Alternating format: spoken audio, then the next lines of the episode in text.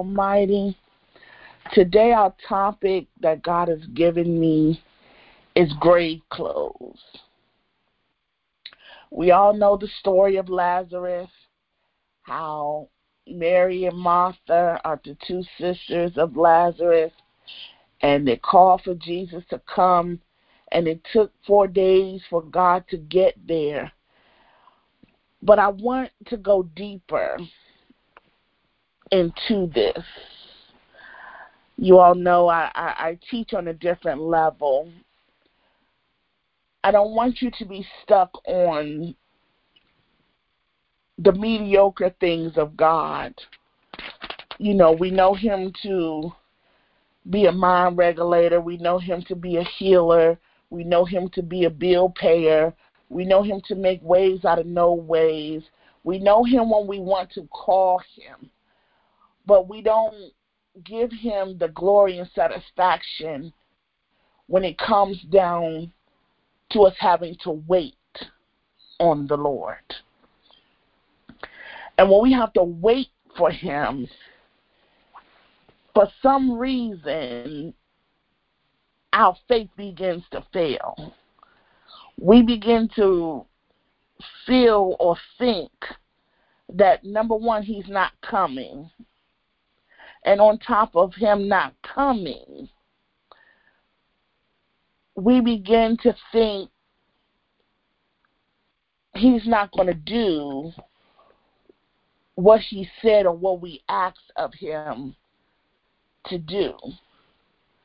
So when you hear grave clothes, what's the first thing that comes to mind? Anybody?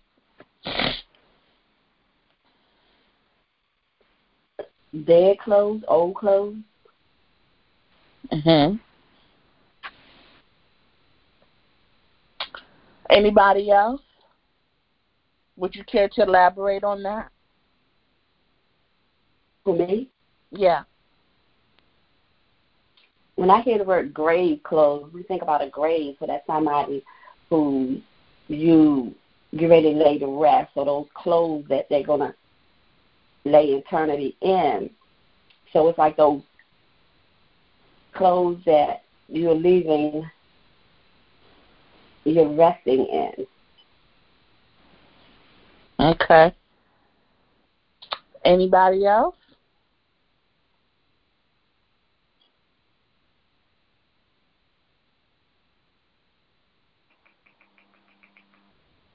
Nobody else want to comment?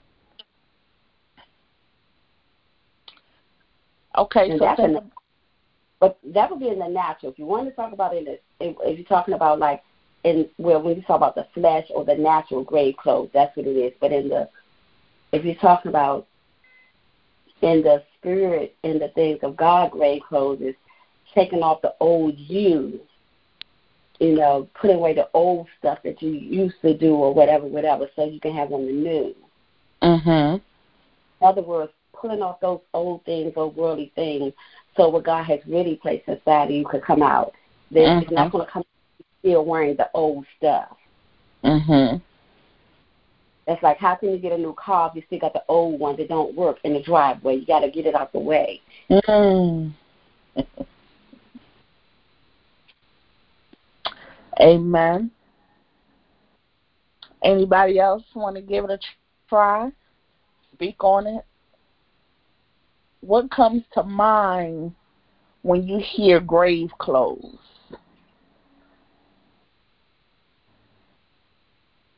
And I'm giving you exactly what God gave me on yesterday. When I, as you all know, every time I have to speak, I ask God, what do you want me to give to your people?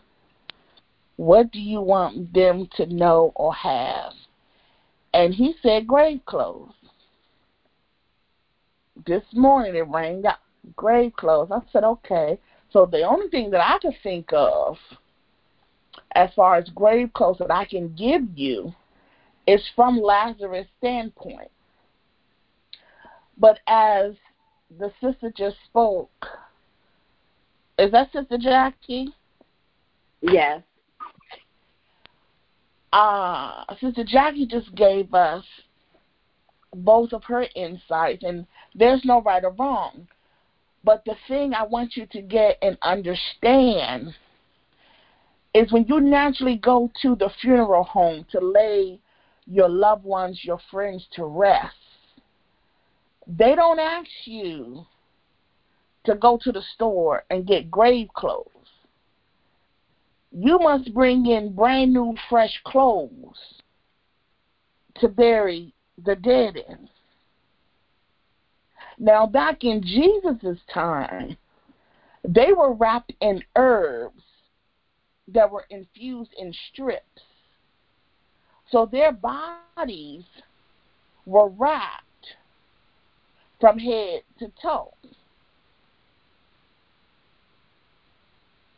So you had a napkin over your face, but the rest of your body is wrapped to where they say like mummified because you're not able to move anything. If you did, you did. So they try to preserve your body as much as they can by wrapping you in so many gauze of these strips that's infused with these herbs. Mm-hmm. Well, now, today's time, they do a lot to the body. They take, they remove your organs, they Yeah. remove your blood, they remove everything out, and you're hollowed out. Now, everyone does not know this process. But in that time, they were able to retrieve the body.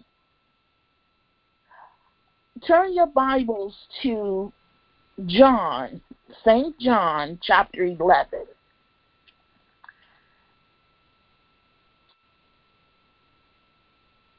And we're going to start at verse 1 because it says, Now a certain man was sick, named Mhm. Lazarus of Bethany, the town of Mary and her sister Martha. It was that Mary which anointed the Lord with ointment and wiped his feet with her hair, whose brother Lazarus was sick. Therefore his sister sent unto him, saying, Lord, behold, he whom thou lovest is sick. When Jesus heard that, he said, This sickness is not unto death, but for the glory of God, that the Son of God might be glorified thereby. Now Jesus loved Martha and his and her sister and Lazarus. When he had heard therefore that he was sick, he abode two days still in the same place where he was. Therefore God did not get up immediately to travel to where Lazarus was. Verse 7 Then after that saith he to his disciples, Let us go unto Judea again. His disciples say unto him, Master, the Jew of late of late sought to stone thee, and goest thou thither again? So even in the city of Judea, they did not want Jesus there. They were still after him. Jesus answered, Are they are there not twelve hours in the day? If any man walk in the day, he stumbleth not, because he seeth the light of his world.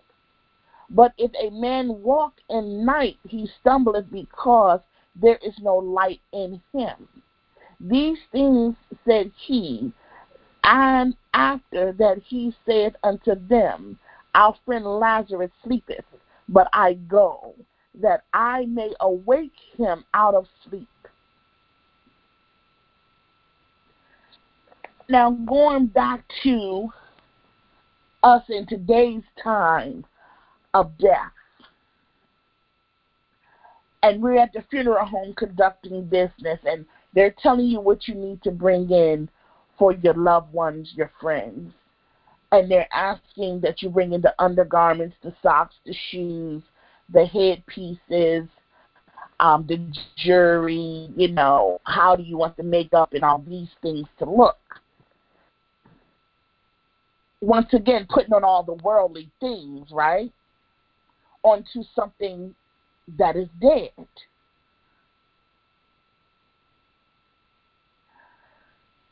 So Lazarus has already been prepared for burial by the time that Jesus got there. He's already in his tomb by the time Jesus gets there. Mary and Martha heard that Jesus was coming and they began to say, Well, Jesus, he's already been dead for days now. He surely stinketh.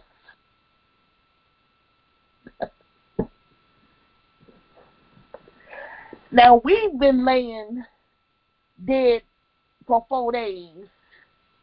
We completely rotten now because we have nothing within us. So that's why they put us in a what? A freezer. But back then, they didn't have these amenities to do that because it wasn't their tradition. So now we're sitting here, we hollowed out. We have nothing within us. When God wanted to perform a miracle, he had to go and get permission from the Father. So they knew, Mary and Martha knew, they believed because Lazarus is sick. They knew that Jesus is the Christ. He is coming. He is going to save their brother. He is going to heal the brother. But he died. They buried him. They wrapped him. They put him in a tomb. Jesus arrives. They're saying, Jesus he surely stinketh by now. It's been four days. God is saying, remove the stone from the tomb. Now, in book of Romans, it speaks about our groanings. It says, when you don't know what to pray for, the Spirit will make intercession for you through your moanings and your groanings. Now, listen to this here. All God did was groan in his spirit.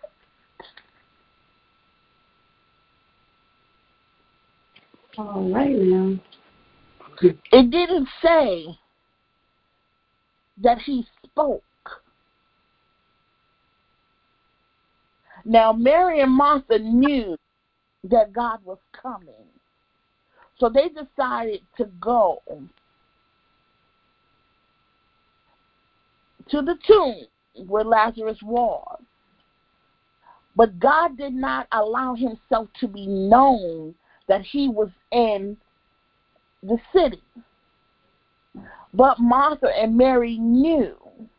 So they met him in a certain place.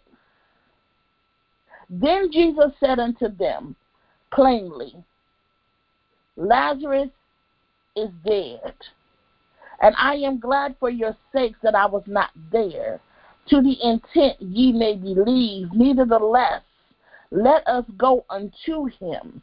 Verse 16, we're still in the uh, St. John 11, verse 16. Then said Thomas, which is called the Didymus, unto his fellow disciples, Let us also go, that we may die with him. Then, when Jesus came, he found that he had lain in the grave four days already. Now, Bethany was nigh unto Jerusalem, about fourteen furlongs off. And many of the Jews came to, Mar- to Martha and Mary to comfort them concerning their brother. Then Martha, as soon as she heard that Jesus was coming, went to meet him, but Mary sat still in the house. Then said Martha unto Jesus, Lord, if thou hadst been here, my brother had not died. But mm. I know that even now, whatsoever thou wilt ask of God will give it thee. Jesus saith unto her, Thy brother shall rise again. Martha saith unto him, I know that he shall rise again in the resurrection at the last day. Now that's how we all are thinking in this hour. Okay, God, I know you have the healing power. I know you have the power to raise the dead, but that's the power for when the end of time comes, when we all are to be raptured up with you. But where is your faith mm-hmm. to say, Holy Spirit, my daughter, my sister, my aunt, my mother, my brother, my father, my husband, my wife, my child is laying here dead. And I'm talking about before you take them to the funeral home, before the coroner comes. I'm be I'm speaking before now. Because if you believe the same God that can heal you, that can keep you, and you don't have money to pay bills, you don't have money to buy food, you don't have mm-hmm. ways to get transportation, but you're believing this same God for these miracles. Why mm-hmm. cannot you believe this same God about taking your grave clothes off? Come on now. Now, once again, I'm, I'm giving you the picture here. We go to the funeral homes, they remove all of your organs and everything out of your body. But back in Jesus' time, you were buried with everything that you had that He gave you from the beginning. So 25 says, Jesus said unto her, I am the resurrection and the life. He that believeth in me, though he were dead, yet shall he live. And whosoever liveth and believeth in me shall never die. Believest thou this? Meaning, God is asking, do you believe that? Mm-hmm. I'm trying to help you in your dead situations here because y'all put on some grave clothes mm-hmm. that you should not have ever, ever, mm-hmm. ever, ever, ever, ever been wrapped up in, nor shall you have been in that tomb or grave. Mekoreban sandoria mahaya. Ikoreba shandelehe. Hosata. Bianamasi korebandi. Glory be unto God. He says, Whosoever liveth and believe. Praise the Lord. Welcome.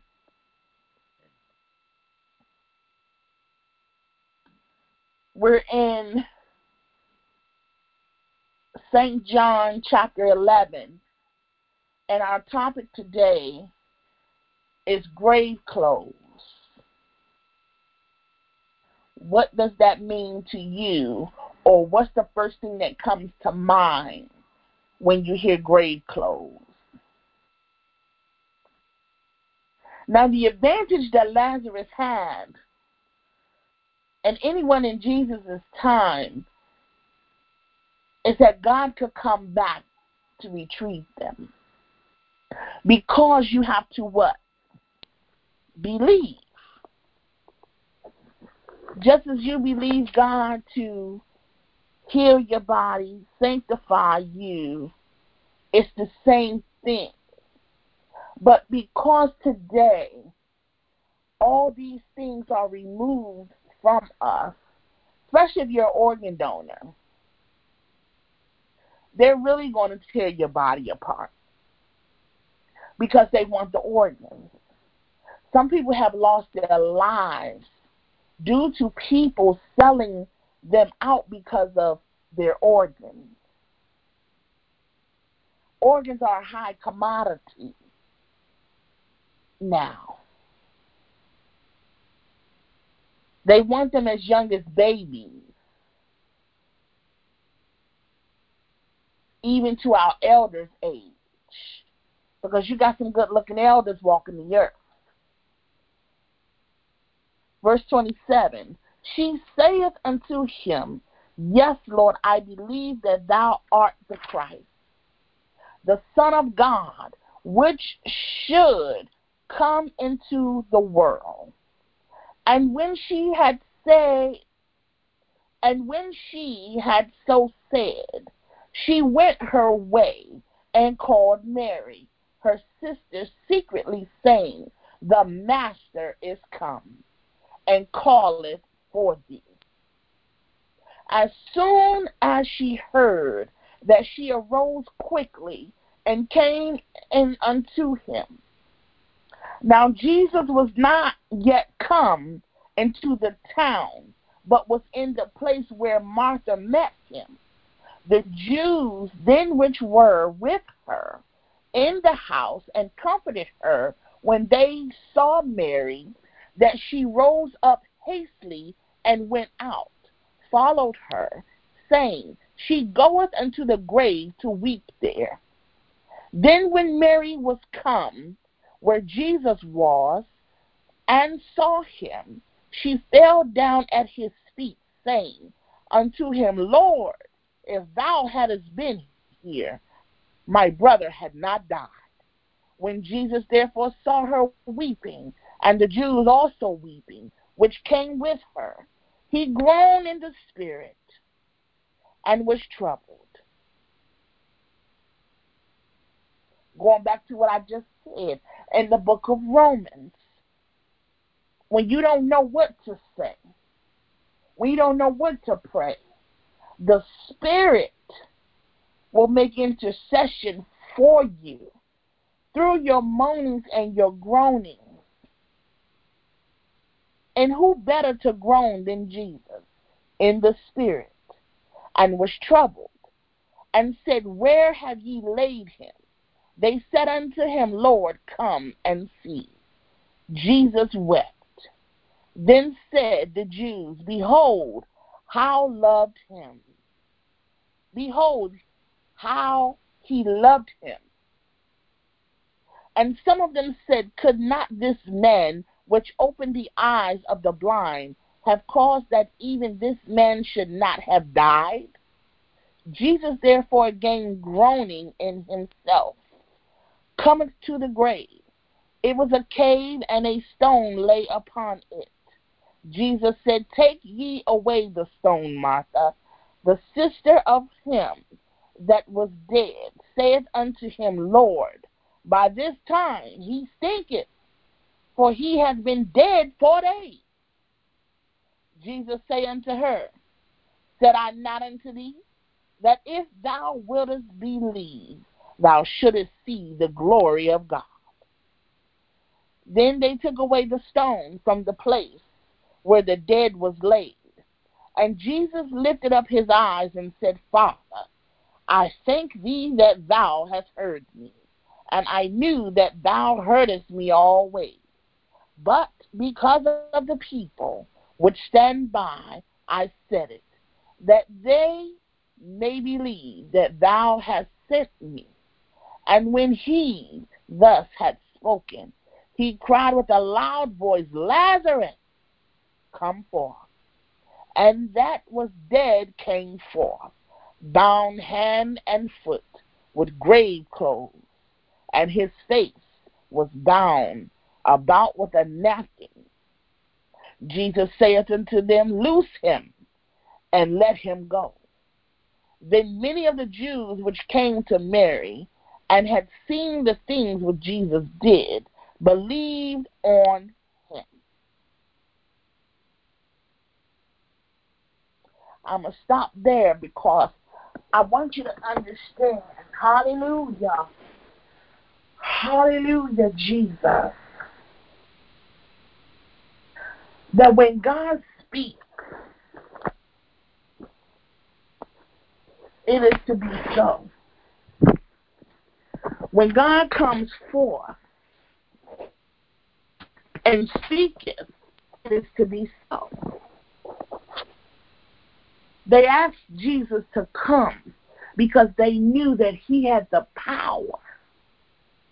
But they knew that he, they believed on him to raise the dead. Now, the Jews did not believe that God could do these things. They knew he was going around doing multiple things that they tried to accuse him of doing wrongly, but he was in the will of his Father to heal the sick, to raise the dead, to open blinded eyes, to make ways for the people that they could not do for themselves. Nowadays, we don't see these manifestations because you don't believe that God can do them. Wow. Not that they cannot be done, but mm-hmm. you do not believe mm-hmm. that it can be done. God did not say you had to buy anything. He did not oh, God did not say you had to travel nowhere. God did not say you had to put something in the mail in order for to receive something back. All God said was to believe. John 11, verse 25. Jesus said unto her, I am the resurrection and the life. He that believeth in me, though he were dead, yet shall he live. And whosoever liveth and believeth in me shall never die. Believest thou this? Mm-hmm. God is asking you, do you believe? Mm-hmm. And he's saying, as long as you are living and you believe that God can do exceedingly abundantly above all, if you believe that God is the resurrection, huh? Mm-hmm.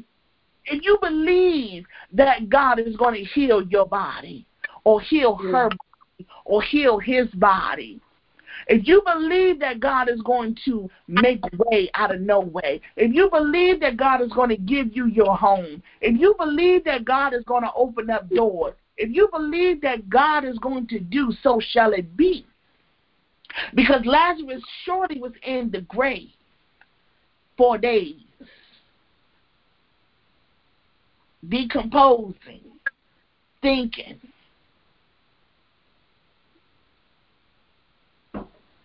And God took his time coming because he already knew what he had the capability of doing.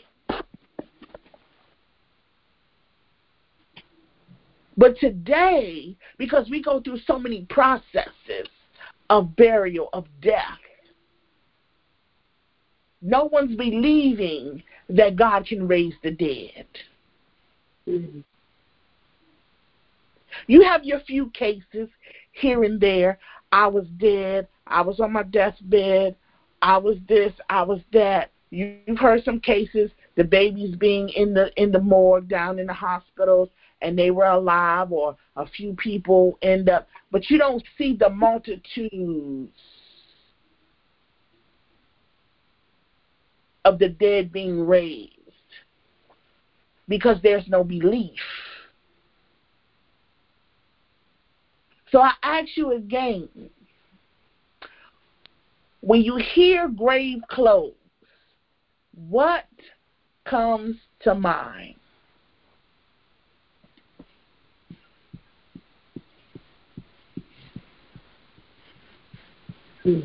Anybody?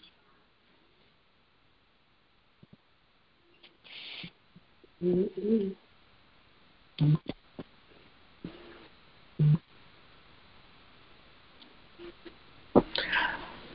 Prophetess Alicia, you have anything to say?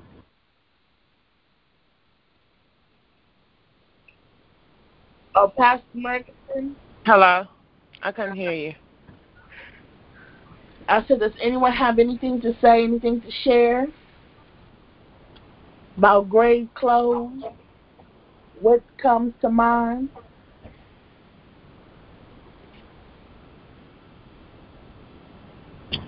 Death, Uh huh. Go ahead. when we talk about grave clothes, what's on mind is death. I heard somebody say what you were buried in, but um, it's the clothes that buried in, the grave clothes, and, and death. But when I think about it, it's talking, I think it's talking about dead things. But um, I was listening to you when you reading verse 25. Uh huh. It said Jesus said un Jesus said unto her, I am the resurrection and the life. He that believeth in me, though he were dead, yet he lives. And what I, I heard you say that um when you saying that uh don't see these things in our time, there's very few cases and that's true. As um, so they're they're doubting. They have doubt, and they they're doubting in themselves. They don't have the faith in themselves, nor do they have the faith in Jesus. They have the faith in Jesus that it can happen because we read it in the Bible. But the problem is they don't have a faith, enough faith within themselves to know that when they speak it, it shall come to pass. But they have to have enough belief and faith that the God in them is the same God that raised Lazarus from the dead, and that same power that He has, they have, because He is in them, and He's given that authority to operate on that level. But the reason we're not seeing it is because the preachers and the pastors don't have that kind of faith to speak it and watch it manifest. And that's why we're not seeing it in our time in these days, because that faith is not there within themselves. The doubting is also there to make them doubt and don't want to be ashamed if they uh, at a funeral and, and try to raise this person or think about raising this person, but then what if this what if this don't happen? So that faith is not there. But like I said in 25, he says he's the resurrection and the life, and that he that believes in, in me, though he he believeth in me, though he dead, yet he's still alive. And he says, he that believeth in me, though he dead, where he believeth in God and Jesus when he's alive, though he's dead, he believed in Jesus when he was alive, he still lives. He can be raised, resurrected. But you got to have that faith and, and that and, and, and to know that you know that your life is in order and your relationship with God is tight. And when you speak this, Yeah. that it shall happen So did they put if you believe. schedule this week? Hello? Yeah. Um,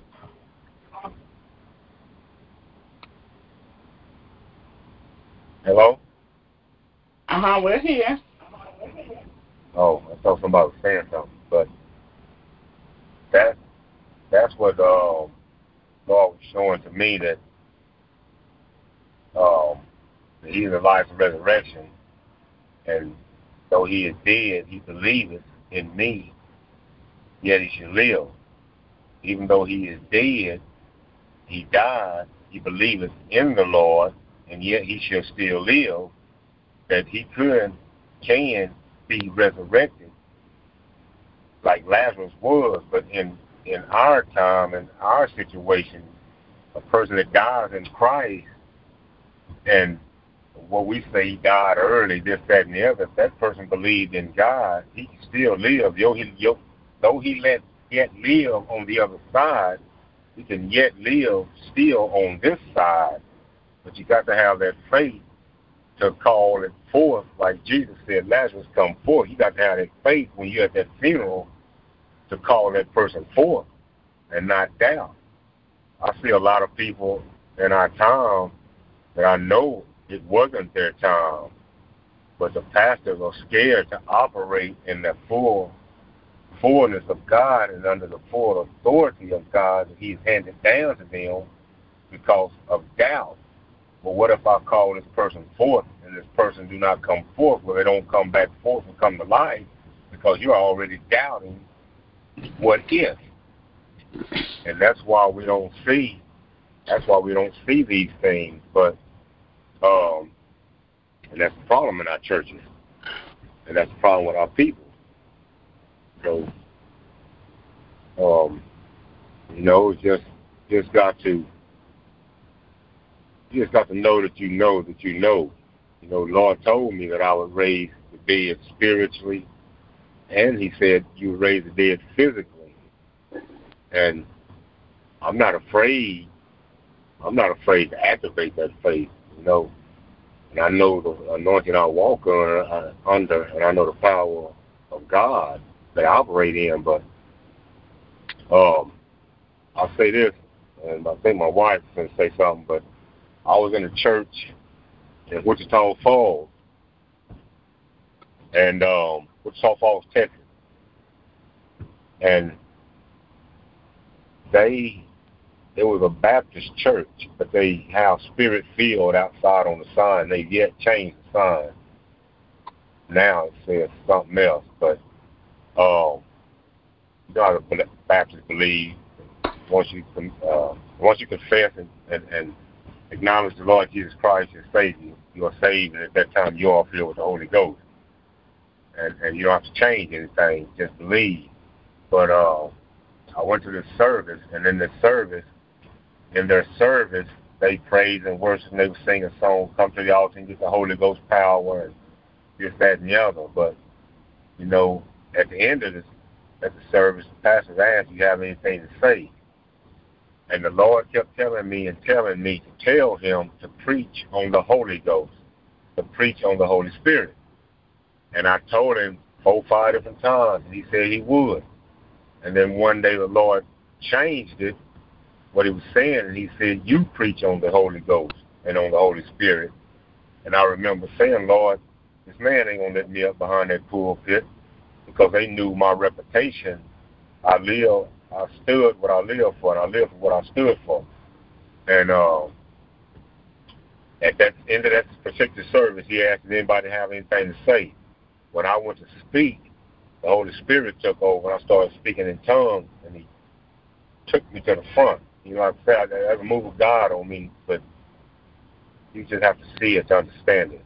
But um, with that, this lady brought this man that was paralyzed in the wheelchair. Uh, uh, I mean, totally paralyzed and couldn't talk. It's really messed up. But through all that, the Lord let me know while the man was there. And in this particular church, I said it's a Baptist church. They praise and worship. They praise and worship like they dancing in the club on Saturday. And they bring it on church on Sunday. And uh, so when the Lord took me up to the front. You know, I told them y'all better stop playing with God in this church. And uh, when I went to speaking and the Holy Spirit took over, I started speaking in tongues. The pastor's wife turned completely to the side, uh, all the way around to the side. She was scared of it. You know, the, you know some of them scared of it because they don't understand it because it's not preached there. But um, as I'm speaking and, and all that, this man over in a wheelchair, and so I started praying for the man, and the Lord was telling me to call the pastor of the church down to help me pray for him. And when I called the pastor, the pastor could just see fear in his face, but he was scared, and uh, he, he was scared to pray for the man and all that. After it's all said and done, I told them, I said, y'all so focused on yourselves in this church. I said, this man missed his healing today. I said, God was going to heal this man. I said, but y'all so focused on shaking your butts and playing around in church. This man missed his healing today.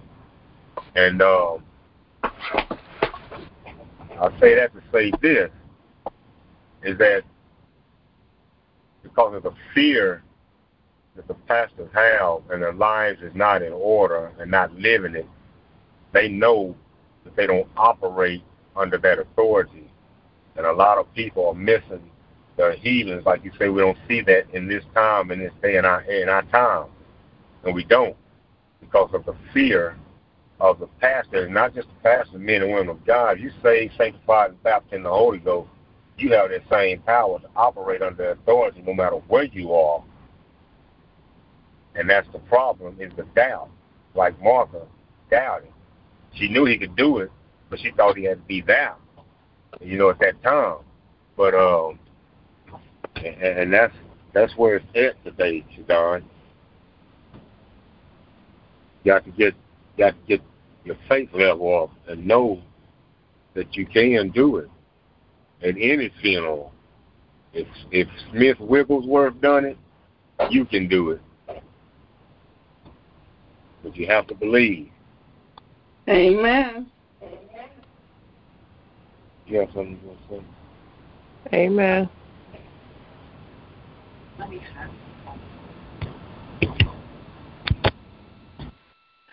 Is there anyone else have anything to share? Say. I was going to share, Sister Shadon. Um, you said, what does the grave clothes mean? Yes. Okay, what I what came to my mind was um, the Lord showing us a picture of his death, burial, and resurrection. Just like um, the parables, how he taught in parables, he concealed his truth, but he would give stories that the people could relate to, like they could relate to farming and um, different things that you know that he taught on. Going back to that, um, to um, in John 11 and 4. Let me see. I'm sorry, I had it up here.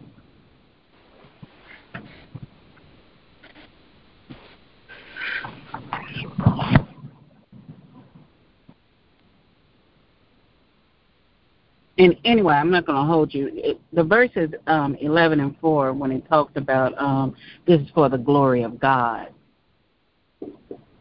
what I see when it mentioned his death, Lazarus' death, I saw a picture of Jesus' death, burial, and resurrection. Lazarus died because of the sickness, and then he was buried in that cave. And then Jesus came, which he says in 11 in John 11:25, I am the resurrection. He resurrected Lazarus. I saw the picture of that. If that makes sense. So when you say you saw the picture, what is the actual picture that you saw? Because we have some seers on the line. So so Mhm. so, so you're moving in the spirit because Mhm. we're still helping everybody cultivate their gifting in Christ. So God didn't give us this topic for nothing. hmm So when um, when you open up your Bible, and it'll it'll explain some things about you know learning the Bible. It'll say you know these are pictures of you know of um, the teachings of God. Um, this is it'll show you um, signs um, of the things of God in the Bible, when you're reading and when you're studying, He will also give you a picture of, let's just say, of what's to come. And even though in the spirit you can't see it in the spiritual realm, you see what's before you. You can see uh, water flowing. You can see a tree in front of you a picture. Okay, let's just say people can draw. People draw pictures. These are mm-hmm. physical things that you can see before you.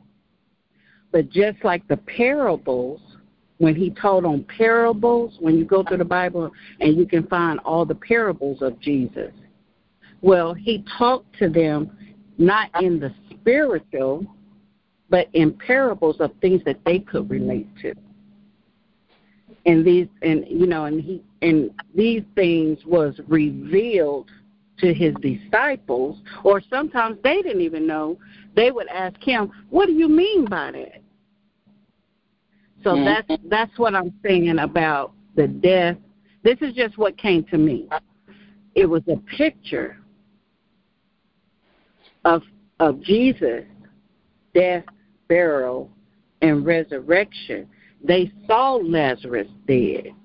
They saw Lazarus buried. They saw Lazarus resurrected.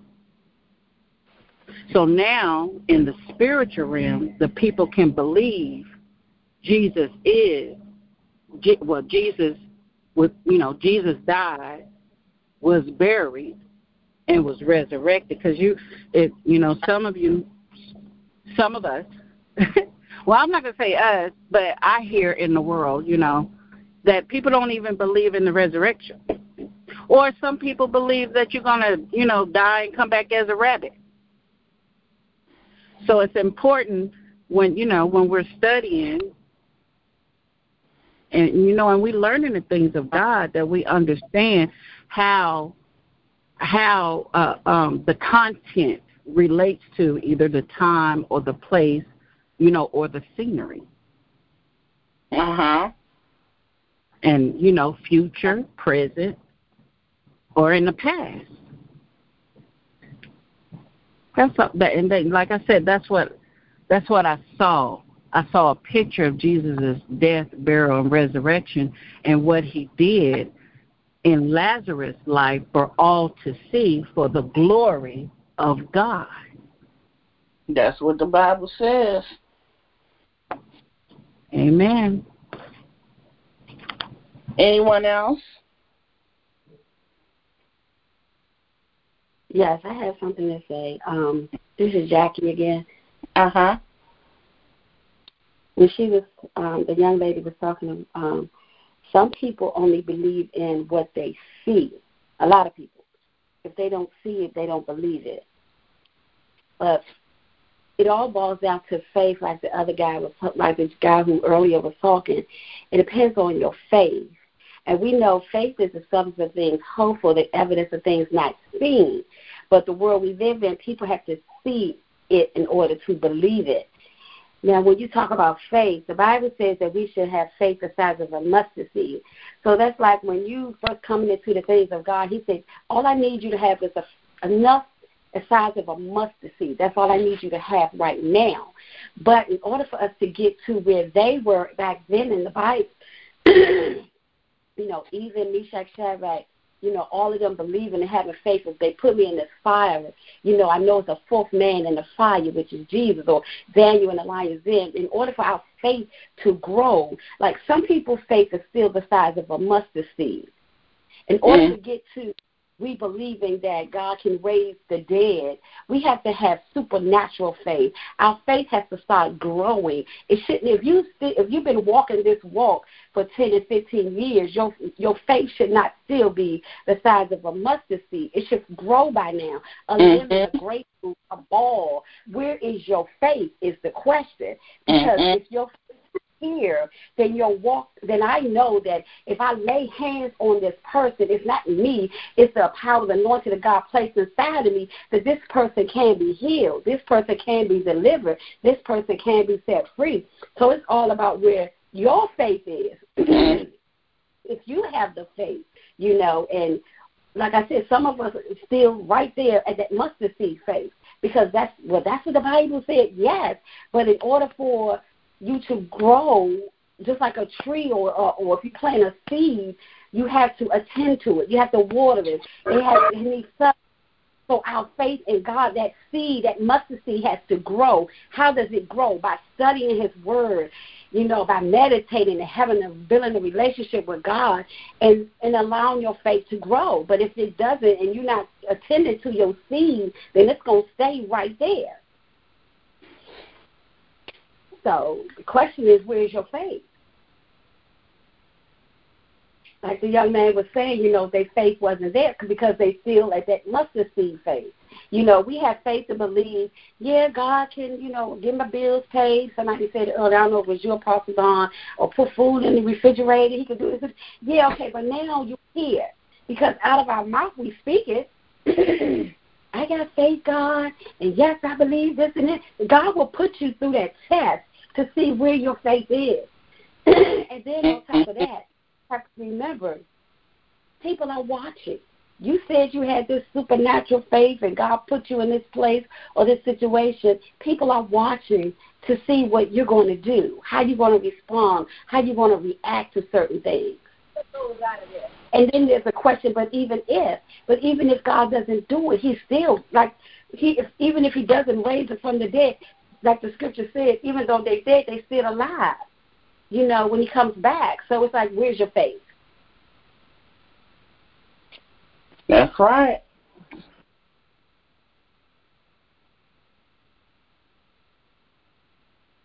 That's right. Anyone else?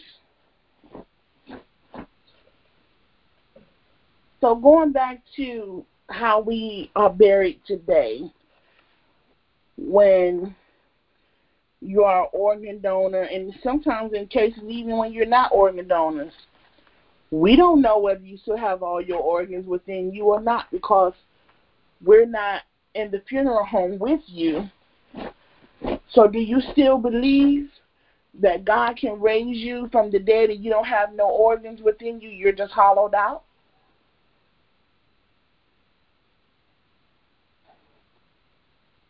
Do I still believe? I still believe God can raise you because we are spiritual.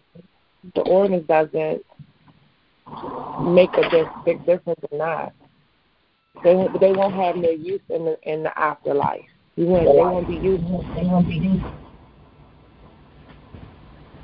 So. I believe. um I'm speaking as if you were dead today and you call for for the preacher to come or the, the elders to speak to the Father on your behalf, and they're asking God, let this body live. Do you yeah. still yet? Yeah. Yeah. They have organs in their body. But do you yes. believe that God can still breathe his ruach breath, hallelujah, into the nostrils of the body, that it shall live again. Yes, I believe. Yes. I believe. I believe that where God wants us to go. We have to be so radical in this season, I'm not even going to say in this season. I'm going to say in this season because God is shifting out of this season to another season, to another dimension. Because we're not going to be able to stay where we are because the miracles are going to be so great. We're going to see God raise the dead. We're going to see God heal the sick. God making the lame not to be lame and dumb, the mute spirits to speak. I've seen some of these things already in my walking. But what there is to come, God is going to do the miraculous. But your belief has to be there. You cannot come in trembling. That's what I'm telling y'all. I'm trying to prepare you for where God is taking us. I don't even know the full extent of where we're going.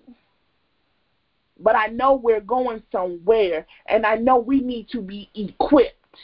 And I'm not equipping you for what I want you to have. I'm equipping you for what God wants you to have because you all venture off and do things on your own. I'm not there. I don't know what you're doing. I'm just here as a mother to some and a minister to others and an overseer for the rest. I wear many hats. I'm here to help you birth out. You all don't stay. You all go where you want to go and you come back to get rejuvenated or whatever the case may be. But you need to know and find your rightful places in the kingdom. And this is why God is taking us in this dimension and direction because you need to understand what grave clothes are, what they look like.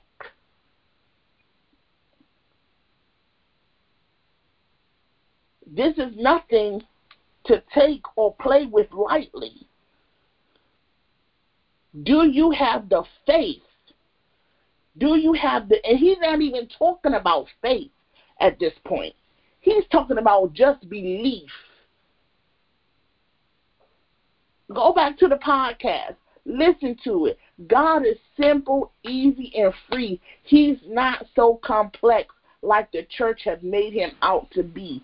Anything that you ask of the Lord, so shall it be. And if you believe it, so shall it be unto you. Because everything's not for everybody. Everybody's not going to grab hold of faith. Everybody's not going to walk out salvation the same. Salvation is free, but the anointing costs. To whom much is given, much is required.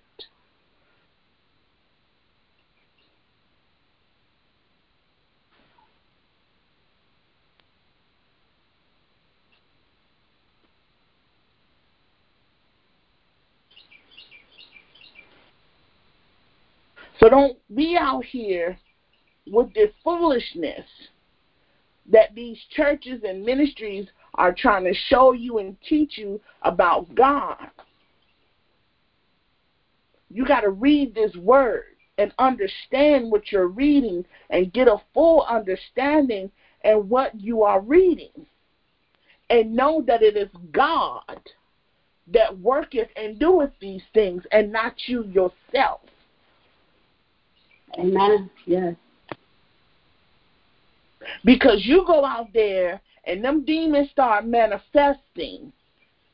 Because the dark realm of the demonic is not pretty. So when you go to talking about these grave clothes, you got demons that's walking around with grave clothes on. Come on now. Yeah. You talking about smelling and stinking, you haven't smelled death until you you smell death. And that's a smell that you will never forget.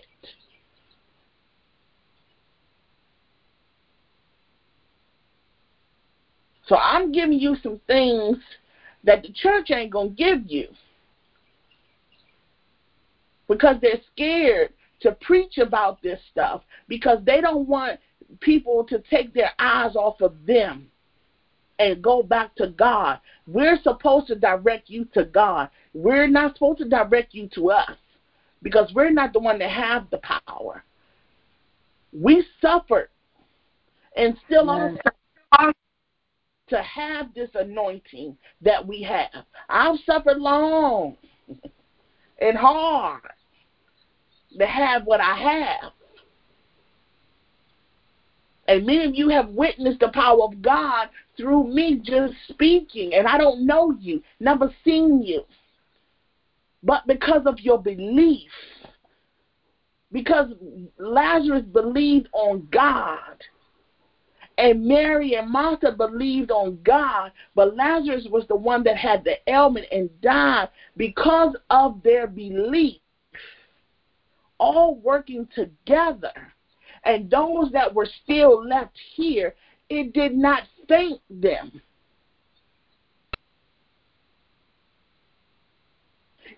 Yes, they believe, well, now he's dead. There's nothing you can do now. You should have come earlier. But God is showing the power. I am the resurrection. Resurrection is to be lifted up. I come to retrieve whatever I need, whatever I want. But also, it's about what you want. That's how loving God is. It said that God loved Lazarus, He loved Martha, and He loved Mary. Now, if He don't love you, I know He ain't doing it. I'm sorry, that's too right. That's too right. That's too political because now we're categorizing people of who God is going to work for. It's in the Word. I'm not making it up. It's in the Word. God said that His family are those that believe and worship the Father that He believes and worship.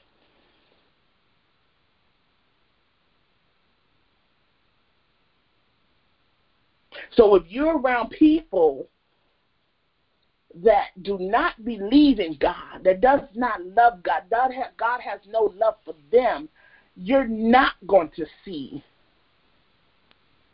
the rehabilitation. You're not going to see the wellness of, and wholeness of God. You're not going to see the Holy Spirit move. You're going to see flesh move. You're going to see the flesh die. That's why God says, let the dead bury the dead. Because some of us are so dead in the spirit that we don't have no life in us. You decided to walk away from God. God is still standing waiting on you. But when it comes to grave clothes, that means you're bound up. You're wrapped up. Whether you're wrapped in the flesh or you're wrapped in the spirit. And if you're wrapped in the spirit, those things must be shedded off. And if you're wrapped in the flesh, they most definitely have to be shedded off in order for you to live. Because when you're wrapped, you're dead. You have no movement, no motion. There's no life there.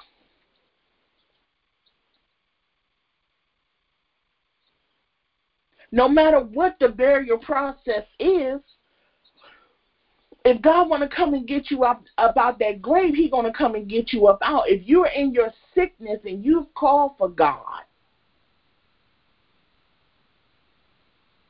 and in His timing, once again, because He waited four days to go and visit Lazarus. No matter what state you're in, no matter how long it took God to get there, as long as your belief is still upon Him,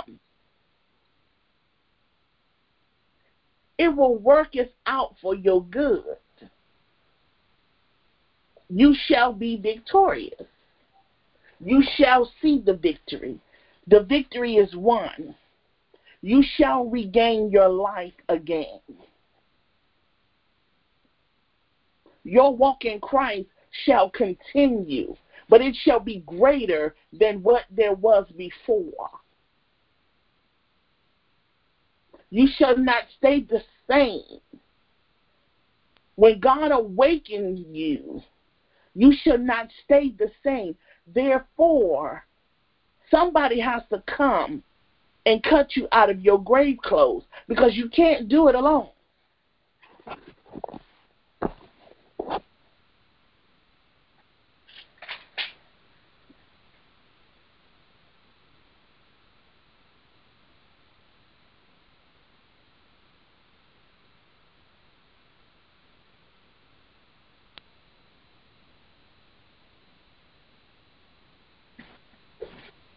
Chapter 12 says, Then Jesus, six days before the Passover, came to Bethany where Lazarus was, which had been dead, whom he raised from the dead. There they made him a supper, and Martha served, and Lazarus was one of them that sat at the table with him. Then took Mary a pound of ointment and spikenard, very costly, and anointed the feet of Jesus, and wiped his feet with her hair, and the house was filled with the odor of the ointment. Then saith one of his disciples, uh, Judas Iscariot, Simon's son, which should betray him. Why was not this ointment sold for three hundred pence and given to the poor? This he said not that he cared for the poor, but because he was a thief and had the bag and bare what was put therein. Then said Jesus, Let her alone against the day of my burying hath she kept this. For the poor always ye have with you, but me ye have not always. Much people of the Jews therefore knew that he was there, and they came not for Jesus' sake only, but they may but that they might see Lazarus also, whom he had raised from the dead. But the chief priests consulted that they might put Lazarus also to death. But because that by reason of him, many of the Jews went away and believed on Jesus. On the next day, much people that were come to the feast, when they heard that Jesus was coming to Jerusalem, took branches of palm trees and went forth to meet him and cried, Hosanna! Blessed is the King of Israel that cometh in the name of the Lord. And Jesus, when he had found a young ass, sat thereon as it is written, Fear not, daughter of Zion, behold, the king cometh, sitting on an ass colt. And I'm going to stop there. We all know the story. But we have to realize that Lazarus went on with life, but not the same way. When God picks you up out of your grave and He asks us to loose you out of your grave clothes, you don't try to keep those things that are meant for burial. You let those things be buried. Even God had to be prepared and anointed for burial.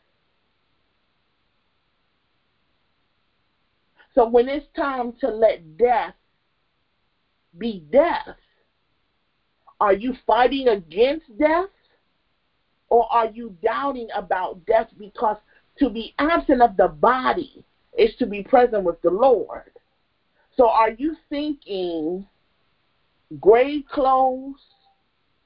I need to believe that God can raise the dead and they live upon this earth? Or are he, is he raising the dead for them to live in his presence?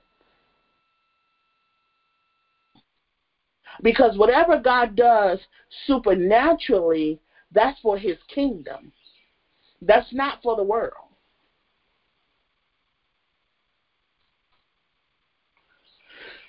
Now, we all know that God raises us up from our sick beds, our death beds, or our accidental beds and these things of such. But when he's really pulling those grave clothes off of you, are your wounds still open? Are your scars still not healed? What's up under these grave clothes? How did you get to this grave?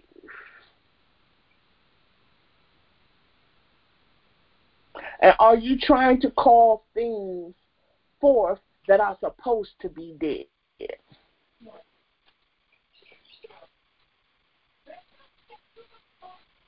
So when it comes to your natural walking with God, either you are a servant, a prayer warrior, an intercessor, um, a prophetic intercessor, a prophetic prayer warrior. Are you a liturgical dancer? Are you a um, prophetic liturgical dancer? Are you a pastor? Are you a preacher? Are uh, I mean, are you um evangelist, a teacher, an apostle? You know, what is your title? What is your office? How do you operate? And are you in the right standing with the Father to receive and see the manifestations of God in a proper manner? So you ask yourself, when you hear grave clothes, what does that mean to you?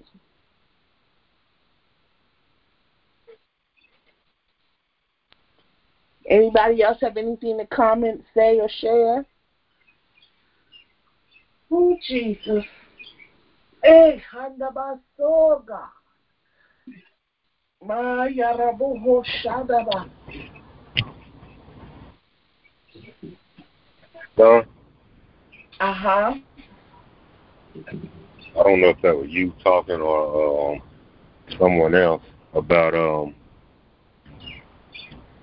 about uh do you believe God and uh or do you believe this, that and the other, all the organs are out the body, this and all that and the Yeah, other. that was me. Who was that who was that saying that? That was me. Oh. Yeah. The word says the word says call those things though they be not, as though they were. And kind of speaking. So when you praying uh, to resurrect this person, to bring this person back to life, although they've taken all the organs and everything out of his body, Uh uh, where it says call, those things though they be not. Those things are no longer there. So you call those things though they be not Mm. as though they were. So you pray and you continue to pray and, and however you pray to bring that person back, to resurrect that person, you pray in a way that those things are already there. Those they, those they those they be not there, you pray in a way that they're already there. Uh huh. You understand what I'm saying? So I believe, I know, I don't believe, I know that uh, God will God will use you or anybody else at that time to uh, bring a person back to life, whether the organs are there or not. And yeah, it can happen. Mhm. Hmm. That's all, I was, that's all I was saying. Yeah, no, I like to stir up the fire because I want to know where your belief is. I want to know where your faith is. I want to know Yeah. what you're talking about. I want to know if you read your word. The world don't know that. Yeah. Everybody in the world don't know the word because they read other things. They believe in other things. They believe in other gods. But does your God say that they are the resurrection? Does your God say that they are the life, the truth, and the life? Does your God say that they are the beginning and the end? Does your God say that they are the author and of thy faith? No. And you got to know these things. Because what goes to the grave is to be dead. Unless it was risen on the third day as our Heavenly Father was and is still risen. But you go to Buddha, Muhammad, um, Allah, you know, the Sintarita, you know, you go through all these, the Oshuns, the Oguns, you go through all of these others, and they're still there. Their bones, dust to dust, ash to ash, is still there.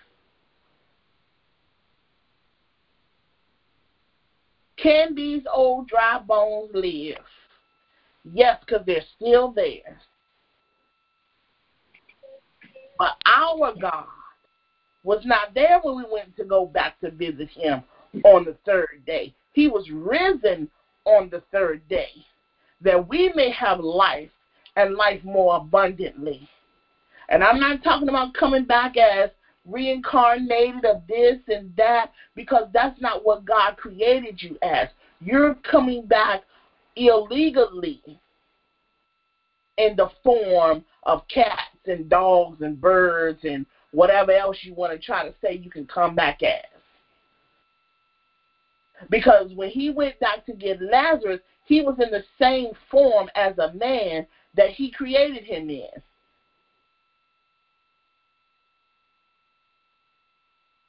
The only thing that he had to come out of was his grave clothes, that he can see and move and, and, and have his limbs to use.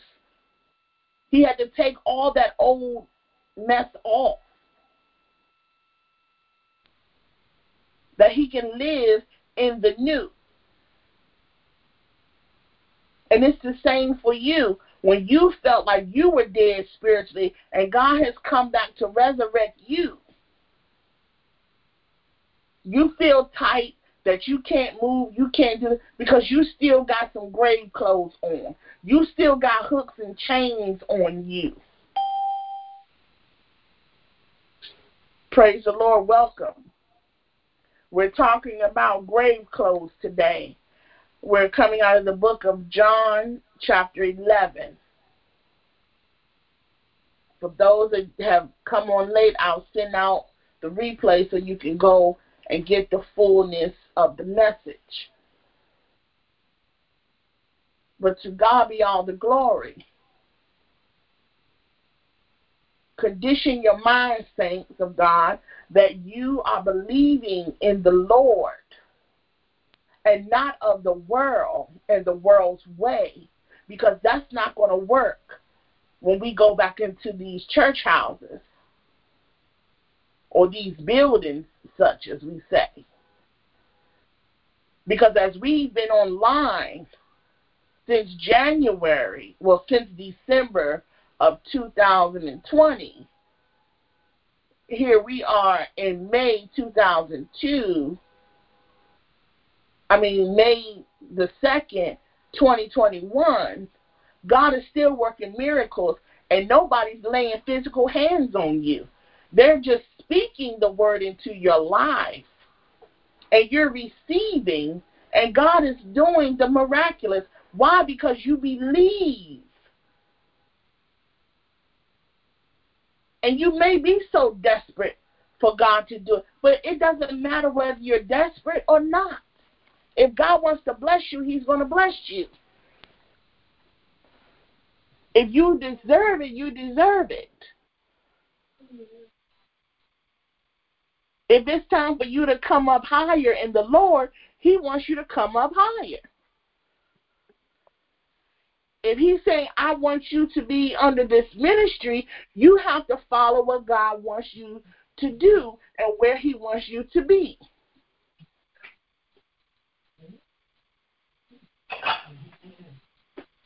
He's not going to place you somewhere where you're not going to have free range, you're not going to be able to operate, You're not going to be able to voice your opinions and let your light shine. That's not of God. Because he just spoke about why he doesn't travel throughout the night because you will stumble because you have no way of, of seeing where your foot is being placed. But during the day, you're walking by light. You can see. But you are allowing people to make you walk by night, work by night. God said no man can work it when the evening comes because you won't have light to see nothing.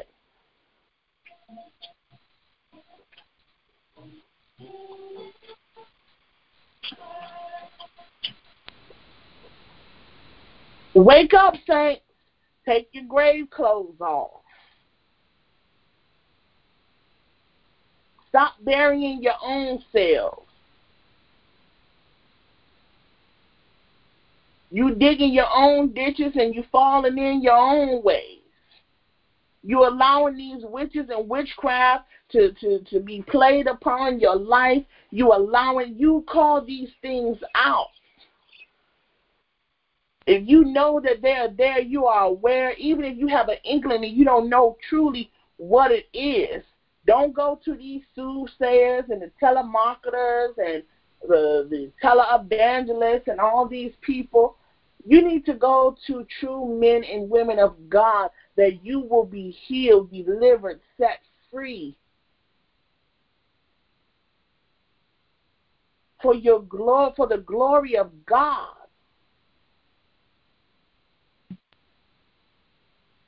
Because God said that Lazarus shall live it because of the glory of God. He did not say, Lazarus, come forth, you are healed, blessed be God. No, he said, for the glory of God, he shall live it. And that was before he even got to the grave. Because when he got to the grave, he didn't even speak. He groaned in the spirit.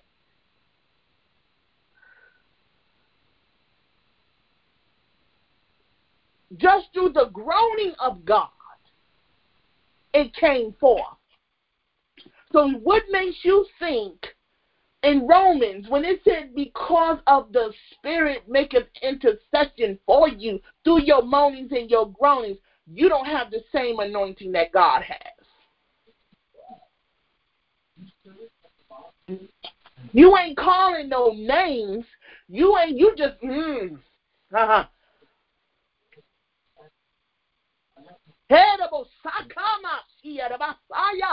Glory be to God. Just to moan and groan in the spirit. Within himself, it says, Oh, glory, glory. I feel the glory of God. Glory be unto God.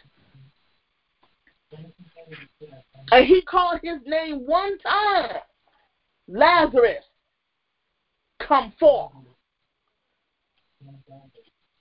And he came hopping out. hopping out. He hopped out. And they were there to take the grave clothes off of him because he can't take it off himself. He didn't wrap himself. He was bound up. So what makes you think you can do any of this by yourself? When you think of grave clothes, you're not even thinking about yourself. You're thinking about people around you. But what about you? We have to learn how to call out for those that we know that can bombard heaven so that we can come out. Do you not understand that the enemy will wrap you in your own grave clothes? He will use your own stuff and wrap you in to make you think that this is how it's supposed to go. This is what it's supposed to be.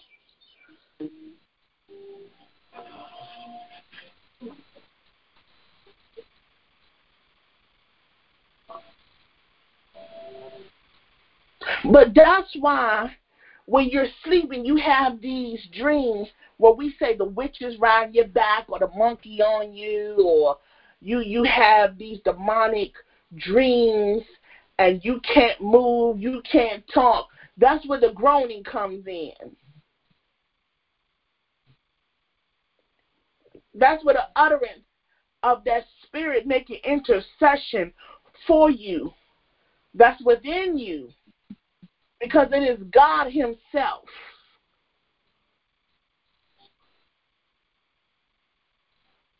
It is God Himself that cometh forth in this manner.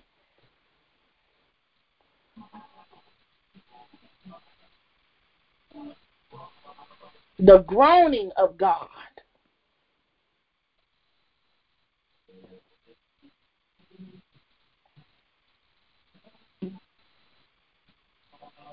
Amen, saints.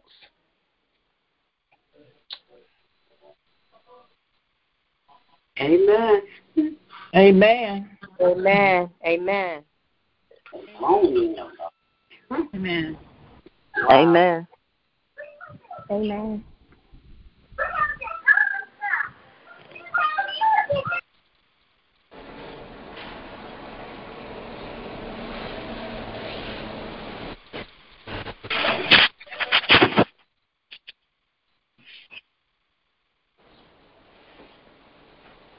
I just want you to get the understanding on how you implement this word to be conducive for the truth of your life, not just being hearers and the readers of the word.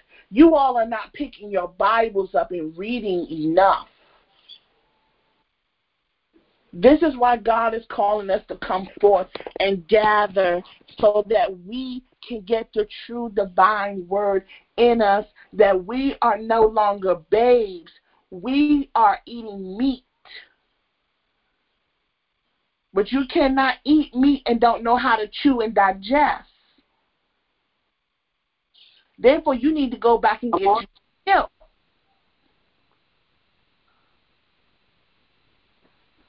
Now, if you need some milk,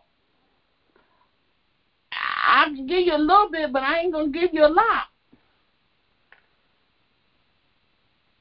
Cause I give out big boy plates, big girl plates. Apostle, Yes, ma'am. can I say something concerning that right there? Yes, ma'am. Eating, once you have graduated, it's like a baby.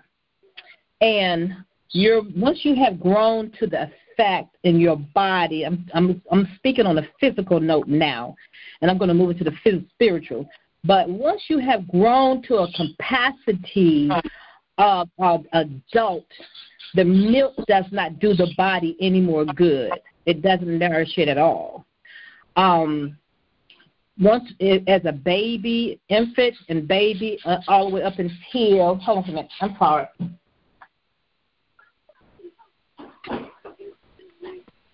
All the way up until you become an adulthood or after I say after thirty, the milk does not do the body any more good as nourishment. So once you graduate from the milk portion and you're eating meat, it's not saying that you cannot drink the milk, but it's not going to nourish your body like it's like it was once was. So there is no need that you need to go back to the milk.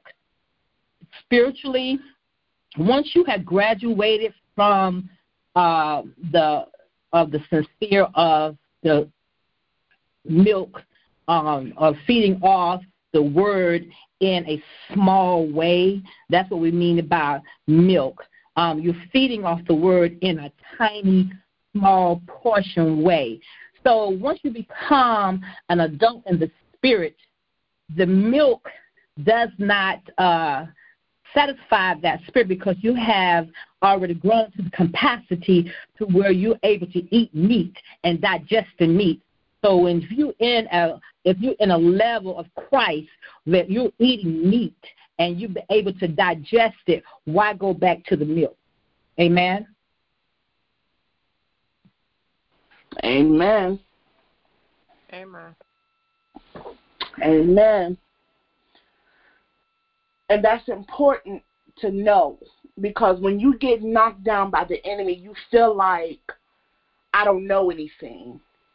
When you coming out of those grave clothes, you're feeling like I've been so bound that I'm so compressed, I don't have anything left in me. But when God comes back to rehabilitate you, He's not going to leave you empty. He fulfills within you. So when those demonic forces come back to see if they can sift you again with their seven more desired imps or spirits to possess your body again, do you think they're going to fill you up with the goodness? No, they're going to fill you up with the bad. That's why we have to take on the whole armor of God that He houses us, that He's truly living within us, so that the light is in us. Because when they find that it's still dark, they're like, oh, they left the door open. They left the garage open for us to come on in. You God has pulled you out of a dead church and you go back into the dead church and you still picking up those demons and demonic spirits and you taking them home. It's wreaking havoc in your house. Your children are haywire. Your marriage is gone down. You have no energy, you know, but you still thinking, I'm praising God. Hallelujah. You stepping up in there with your tight dress on, your heels, your makeup on. Nobody's telling you, ma'am, it's time for you to take all this off. Because God said, as a woman, you're to be seen and not heard. You're to be modest. You are the weaker vessel. Sit down. I'm not saying you weak, you don't have no power, but it's a place and time for everything.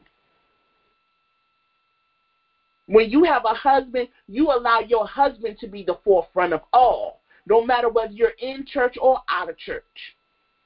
Your husband comes first.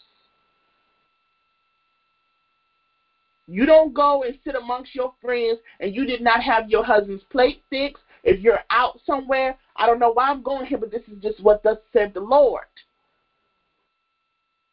You don't go to your family's house and you let your cousins and everybody fix your husband's plate. No, ma'am.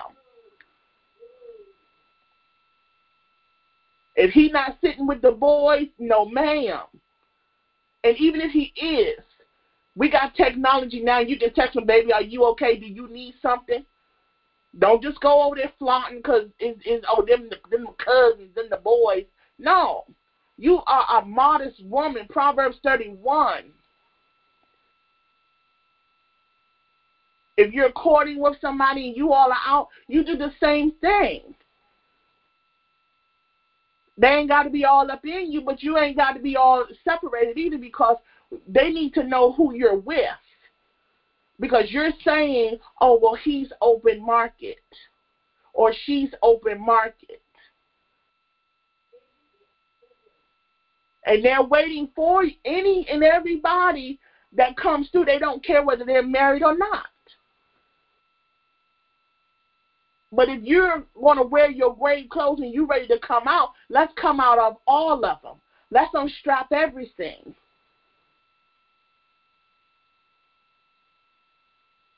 Because your husband should be opening the doors for your for you. Your husband should make sure that you are okay and safe. Not just physically but mentally too. Emotionally as well. And it's vice versa. Do you have prayer time with your husband? Do you all read the word together? Do you all converse about what you're reading? Do you have an open say so? Does he have open say so? Or are you constantly bickering, arguing back and forth? You need some spiritual counseling. Oh, we went to counseling. No, was it spiritual? Was God involved?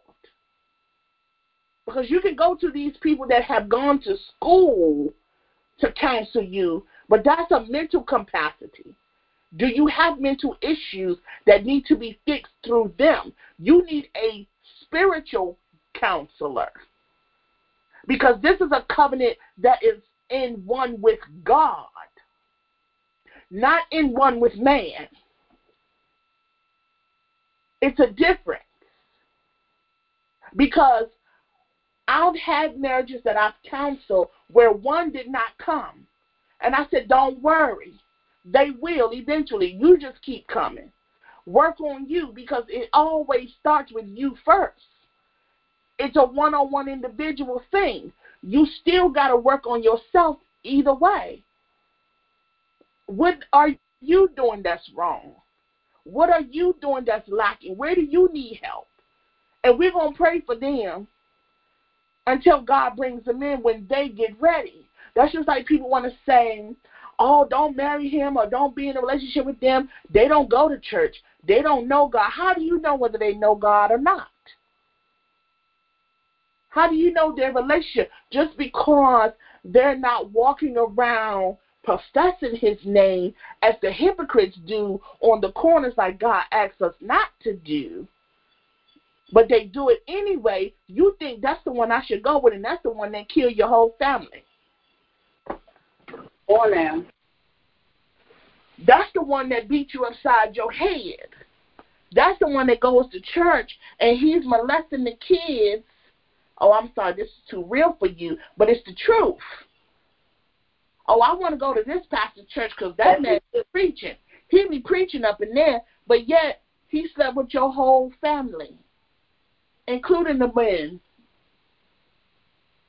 But y'all want to praise a man and not praise the glory of God within the man because you don't see it.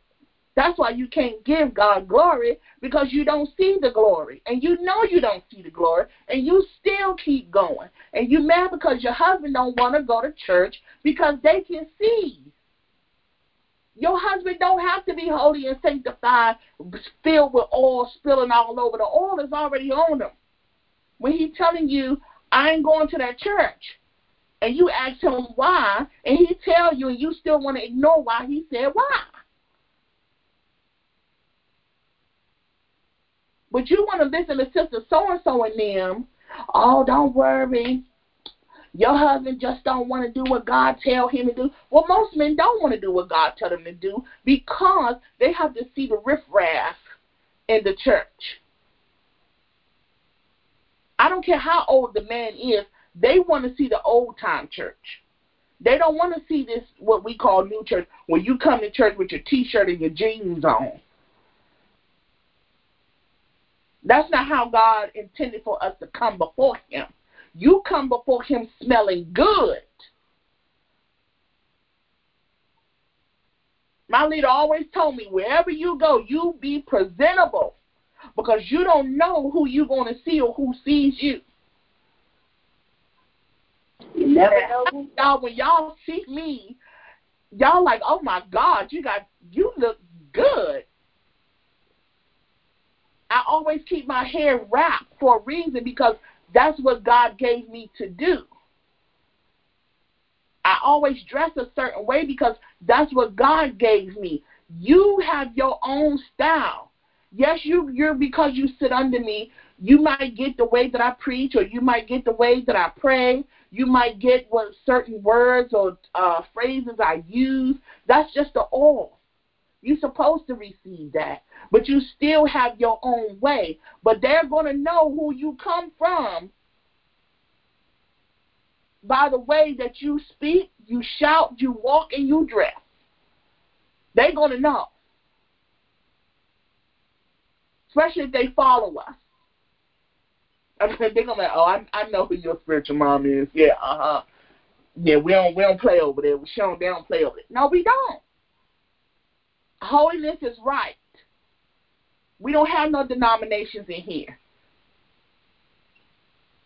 Yes, I come from apostolic background, but the thing is, I'm not claiming names of anything. I'm claiming Jesus because that's what you need to know. All this Baptist and this and that, that has nothing to do with God's word. That's man categorizing you to put you where you where he feel that you should be. If you're getting ordained and, and, and that's not what God called you to be, you're in an office that you have to carry all this stuff that was never meant for you to carry and do. You're in the wrong place. You're illegal. And you wonder why you're getting so many red flags. You're wondering why you're getting jolted so much. It's like being in a car and you got whiplash because you got to keep pressing the brake, pressing the brake, pressing the brake. By this time, you you ain't no good because your head and neck is towed up. That's just how it is, and that's how the enemy wants you to be confused. You confused. He done took the head out. Now I can go ahead and wrap the rest of the body up now because they dead. They dead. We can go and put them on up in in in, in the grave now. We got their soul. We got them. We want them to pay a hundred dollars so they can get themselves out the grave. No, we, you know, this group over here, y'all need to pay a thousand, and and God's gonna um reveal unto you why you was dead, and then when you pay the next two thousand, we gonna take the grave clothes off you ourselves. You ain't gotta worry about doing nothing, but you gotta pay this money first. That's not what my Bible says. My Bible says, if you believe, then you shall live. Now, when it comes to planting seeds and sowing, now that's something completely different.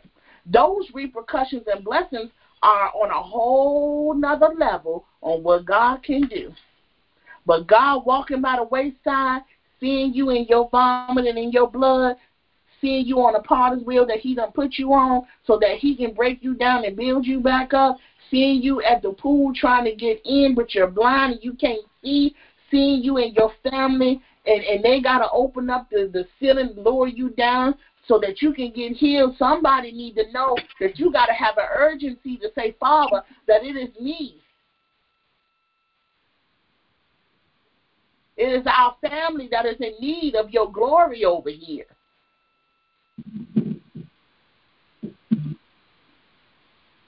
Somebody has something to say? Prophet Alicia?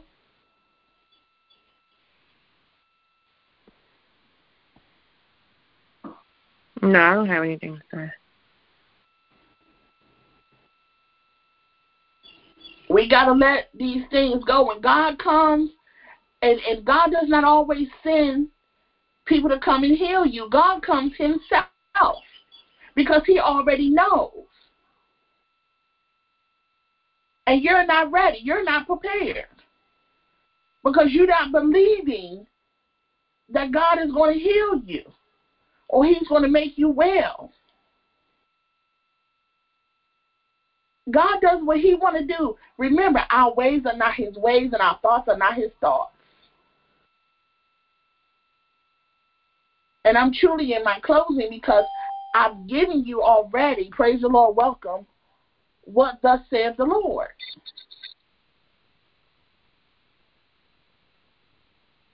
Today our topic is about grave clothes.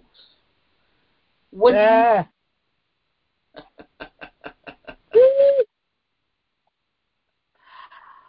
what do you think when you hear grave clothes? And we came out of St. John chapter 11, and we basically went through the whole entire chapter. I just put out certain points.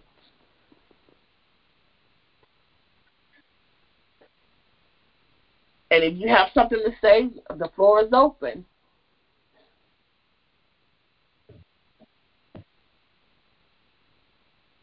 Okay, what I think about grave clothes. Woo! Grave clothes. Mm. Trying to figure out which way you went with this, because I can go two ways with it. We we went all ways. We didn't leave nothing unturned. Just went down the bottom. Well, I think about uh, Lazarus when he had on gray clothes, and you know, of course, they say you know, dead and stinking that you, you mean you know you're dead. You know, Mm-hmm. and I think about Lazarus when when you know when Jesus said, you know, come forth Lazarus. You know, it, it it just like raising. You can have on. Let me say, you can have on gray clothes, but that doesn't mean that you're dead. Mm Mhm. you know, uh sometimes we walk around and we feel like uh uh people feel like that we are no use for the kingdom based on the appearance of how we look. You know, Lazarus you know he stunk and he had on gray clothes. And you know, uh and uh, I I can say so much about gray clothes, but uh it don't mean you're dead because you just you look like you have on you know, gray clothing that you know, most times people say think you're dead, you're dead and stinking and you're done. That that's not always the case. But uh ooh, I could preach that. But go ahead on Pastor. I'm, I hate it, I missed it. I was in I was at my own church today, so but That's oh wow. It's on That that Don't be- you go a lot you know, but I'm basically at the closing, you know, where I want you to realize, believe, no matter what your assignment may be, whether you think it's small, whether you think nobody's going to show up, whether you think, you know, God, I'm at the beginning, I need help, all you have to do is ask, and it shall be given. Knock, and it shall be open. Seek, and ye shall find. And you have to do all of those things. You can't do one without the other. Right. And apostle, can I say this? Uh huh. Just because it looks dead doesn't mean that it's dead. You know, I think about the plants in my garden and the flower in the yard. To me, okay, that's not coming back to life. It's look brown like it's something dead. But you know, as I began to break off and prune off the things that are dead that's hanging on it, like God do us, the Uh-huh. things that are that He needs to cut off and prune and and get all that dead stuff off of us, you know, and how it pops back to life. Just because it looked like it dead doesn't mean it's dead. It can come back to life, just like Lazarus. That's it. So we have to know eh, for ourselves, you know, what God is doing in our lives, regardless of what other people think about it, is regardless of what we think about it ourselves. But we have to trust God that, you know, whatever dead, God can restore it back to life. We got to be willing to do the work and put the time in. Ooh, glory. Glory. Mm-mm-mm. Now, God, Everything that looks dead ain't dead. that's it. God is showing the manifestations through the word in the natural just by her getting on the line speaking, and she doesn't even know what we all shared and what was spoken through the word for her to come back and what confirm exactly what God just spoke to us. It sure did. That's why I had the phone on mute, but I saw her laughing because she had no idea. I sent her the number that you came from St. John where it talked about Lazarus. No idea. Oh, yeah. So you know that God, as John 1 and 1 says, God is the Word. The Word is Yeah. in God. So we have to always, as ministers and ambassadors, servants, no matter what your office, no matter what your title is, we always have to remember you got to go back to the Word. You have Yes, to go. Lord. Yes, ma'am. It's You in the word. Nothing without the Word. Yes, ma'am. That's why I say you may feel like you bound. You've been in these churches, these ministries. They've hurt you. You know, they've set you down. They they've talked about you. They've overlooked you. They've used you. All this stuff put these bound and bandages on you. They bound you up. Now God has Mhm. come to say, what does grave clothes look like to you? Or what does grave clothes Mm. Which was dead is now alive. you know, Apostle, I think about the other story in the Bible. I can't quite uh, put my hand on where it's at. You remember the woman was, uh, you know, when she was in the position of bearing her son. Uh-huh. So in other words, I, I, you can't. What's the good of having a eulogy uh, funeral and you don't have nobody? And all you had to, all the all the jingles say, tap right on the casket. There's no. Ah, Lord Jesus, what appears to be dead and look like is dead, and yet come alive. Woo, Jesus. Woo, you, You messed me up. was over, and God is telling you, no, I need you to come forth. The Yes, panic Is, easing up. Everybody's easing out. Mhm. They thinking they're gonna go out and party and hang out. No, I want you to come out and go be amongst the people. Yes, Because Lord. When you walk on that on that dance floor, or when you walk in that bar or that restaurant, you think you just going to eat because this is where you like to eat, or it's a new place. But God wants you to sit at the bar this time. Not right. we don't have no seats in the regular seating area where you can sit and be sanctified and dignified. No, I want you to go up there and I want you to order whatever you normally would order. I don't care if you get a glass of wine because he said to drink, but not to drink and get drunk. Some things you hmm. got to know how to do. That's it. Huh? That's it. sit there and it's a man, a wife, or, or, or somebody lame, they dumb, they retarded, whatever their ailment is, you have to give them that word of the Lord. Yes, ma'am. And they're going to sit there and drink until you get there. Huh? Or either you going to sit in the Walmart or the Kmart or the CVS or wherever until they arrive.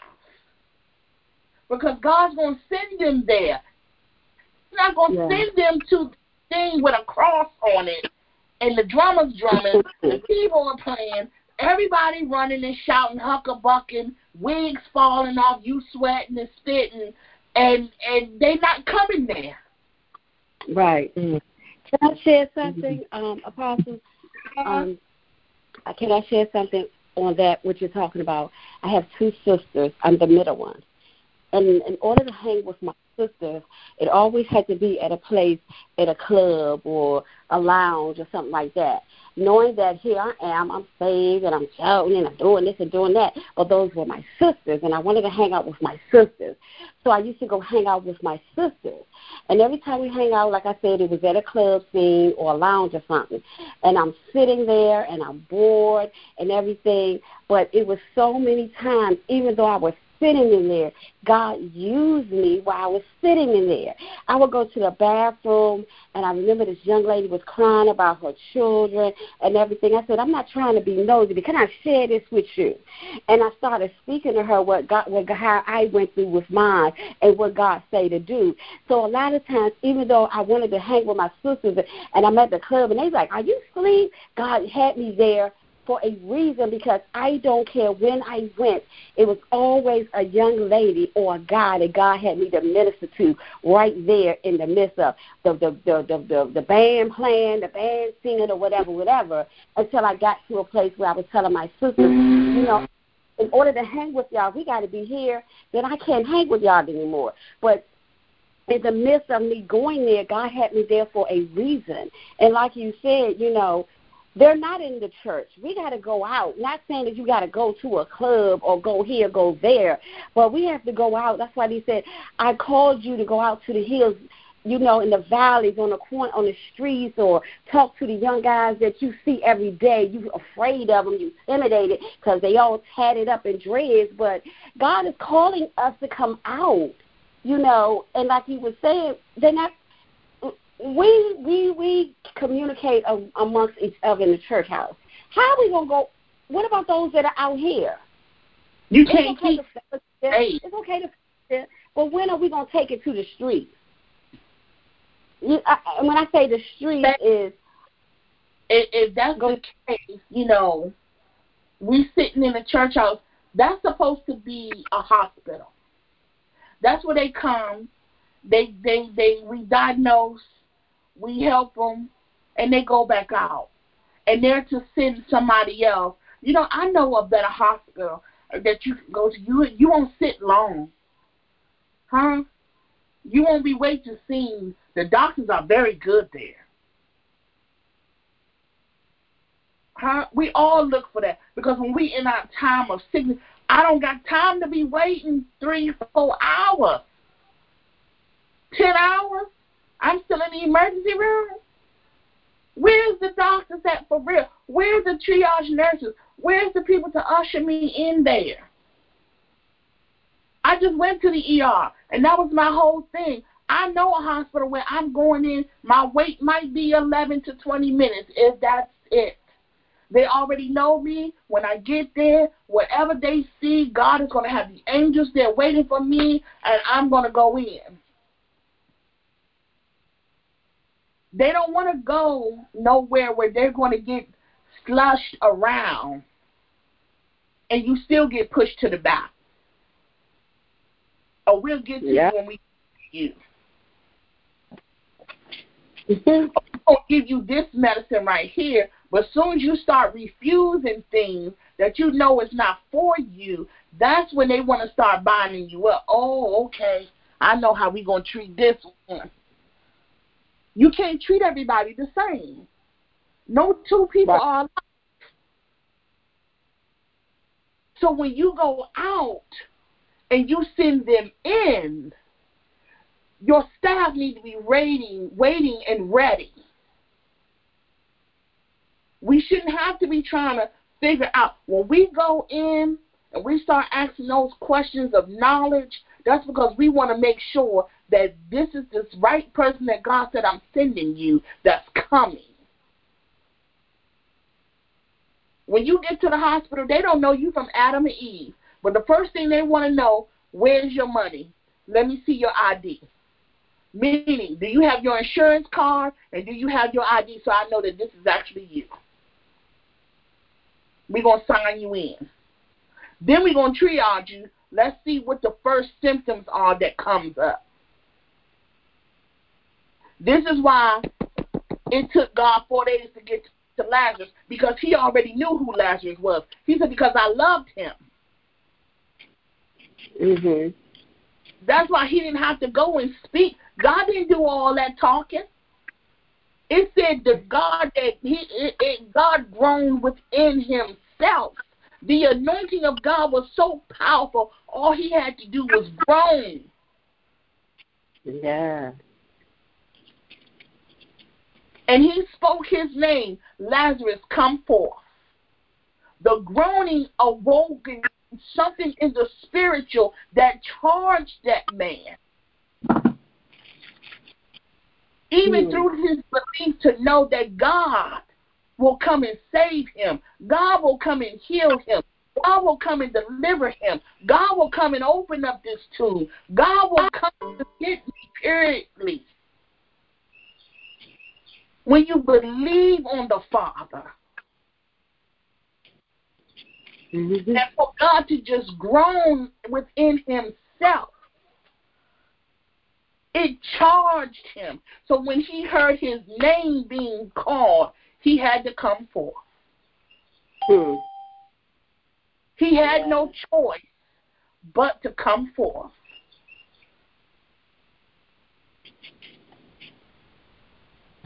So I'm encouraging you all. Stay focused on the Father. Don't be focused on what the world is trying to get you to be focused on. Everybody's worrying about the the the uh, vaccination. If that's what God is leading you to do, you do it. If not, you pray you ask God. If no one's knocking down your doors, it's not for you, sweetheart.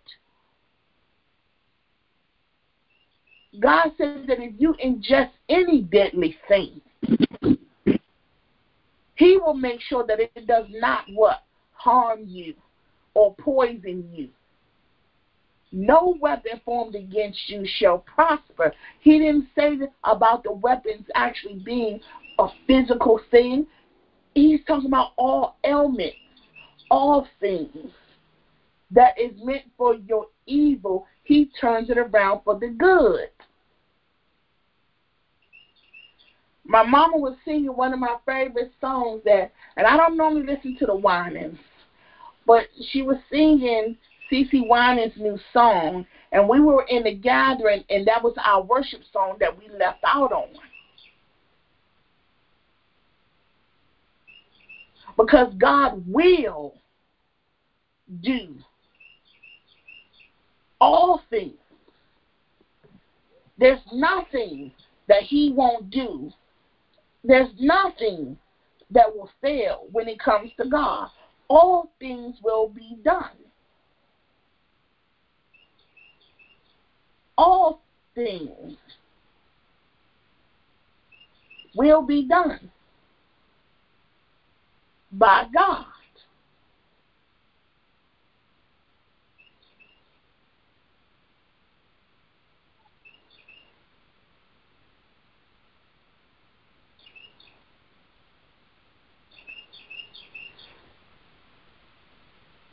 So I say to you,